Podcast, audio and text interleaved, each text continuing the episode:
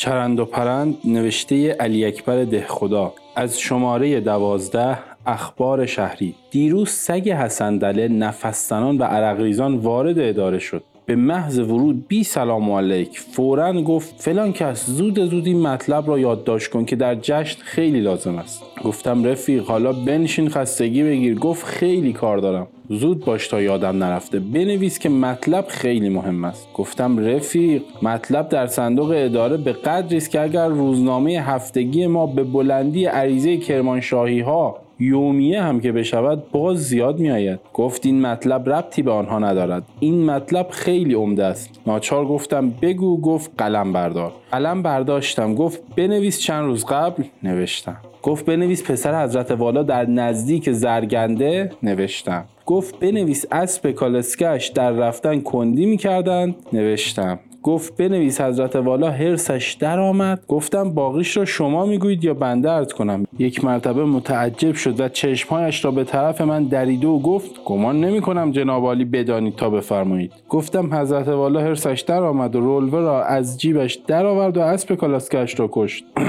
گفت عجب. گفتم عجب به جمال شما. گفت مرگ من شما از کی شنیدید؟ گفتم جنابالی تصور کنید که فقط خودتان چون رابطه دوستی با بزرگان و رجال و اعیان این شهر دارید از کارها مطلعید و ما به کلی از هیچ جای دنیا خبر نداریم. گفت خیر هرگز چنین جسارتی نمی کنم گفتم عرض کردم مطلب در صندوق اداره ما خیلی است و این مطلب هم پیش آن مطالب قابل درج نیست. گذشته از اینکه شما خودتان مسبوق هستید تمام اروپایی ها هم در این مواقع همین کار را می کنند یعنی اسب را در صورتی که اسباب مخاطره صاحبش بشود می‌کشند. حالا شما میفرمایید حضرت والا هرسش در آمد شما الحمدلله می‌دانید که آدم وقتی هرسش در بیاید دیگر دنیا پیش چشمش تیره و تار می‌شود.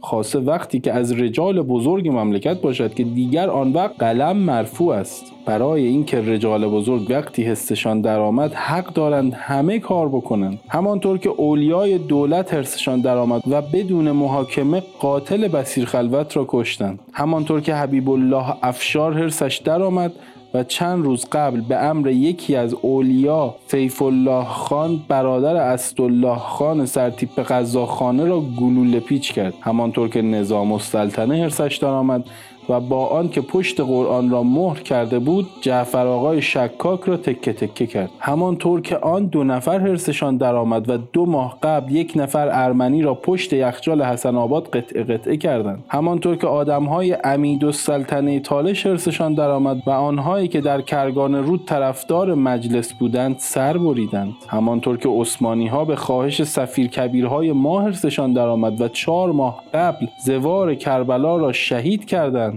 و امروز هم اهالی بیکس و بیمعین ارومیه را به باد گلوله توپ گرفتند همانطور که پسر رحیم خان چلبیانلو هرسش درآمد و دویست و پنجاه و دو نفر زن و بچه و پیرمرد را در نواحی آذربایجان شقه کرد. همانطور که میرغضب ها هرسشان درآمد و درخت های فندق پارک تبریز را با خون میرزا آقای کرمانی و شیخ احمد روحی و حاج میرزا حسن خان خبیرالملک آبیاری کردند. همانطور که یک نفر حکیم هرسش درآمد.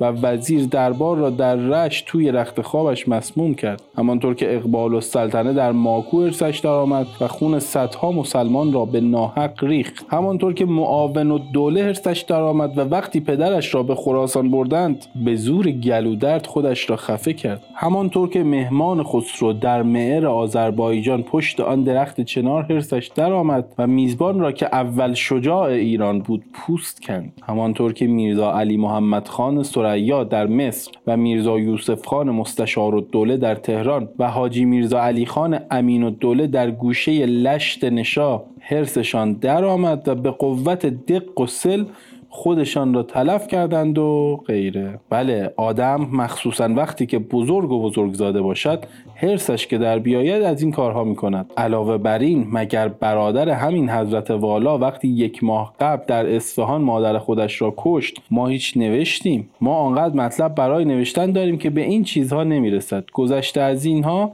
شما می‌دانید که پاره چیزها مثل پاره امراض ارسی است. حسین قلی خان بختیاری را اول افتار به اسم مهمانی به زبان روزه کی کشت؟ گفت بله حق با شماست. گفتم پدر همین حضرت والا نبود؟ گفت دیگر طول و تفصیل ها لازم نیست. یک دفعه بگویید فرمایش شما نگرفت. گفتم چه ارز کنم؟ گفت پس با این حساب ما بور شدیم. گفتم جسارت است. گفت حالا از این مطلب بگذریم. راستی خدا این ظلم ها را بر می دارد. خدا از این خونهای ناحق نمیگذرد گفتم رفیق ما درویش ها یک شعر داریم. گفت گفتم. این جهان کوه است و فعل ما ندا باز گردد این نداها را صدا. گفت مقصودت از این حرفها چیست؟ گفتم مقصودم این است که تو که اسم خودت را سگ حسن دله گذاشتی و ادعا می‌کنی که از دنیا و عالم خبرداری عصر شنبه 21 چرا در بهارستان نبودی؟ گفت بودم.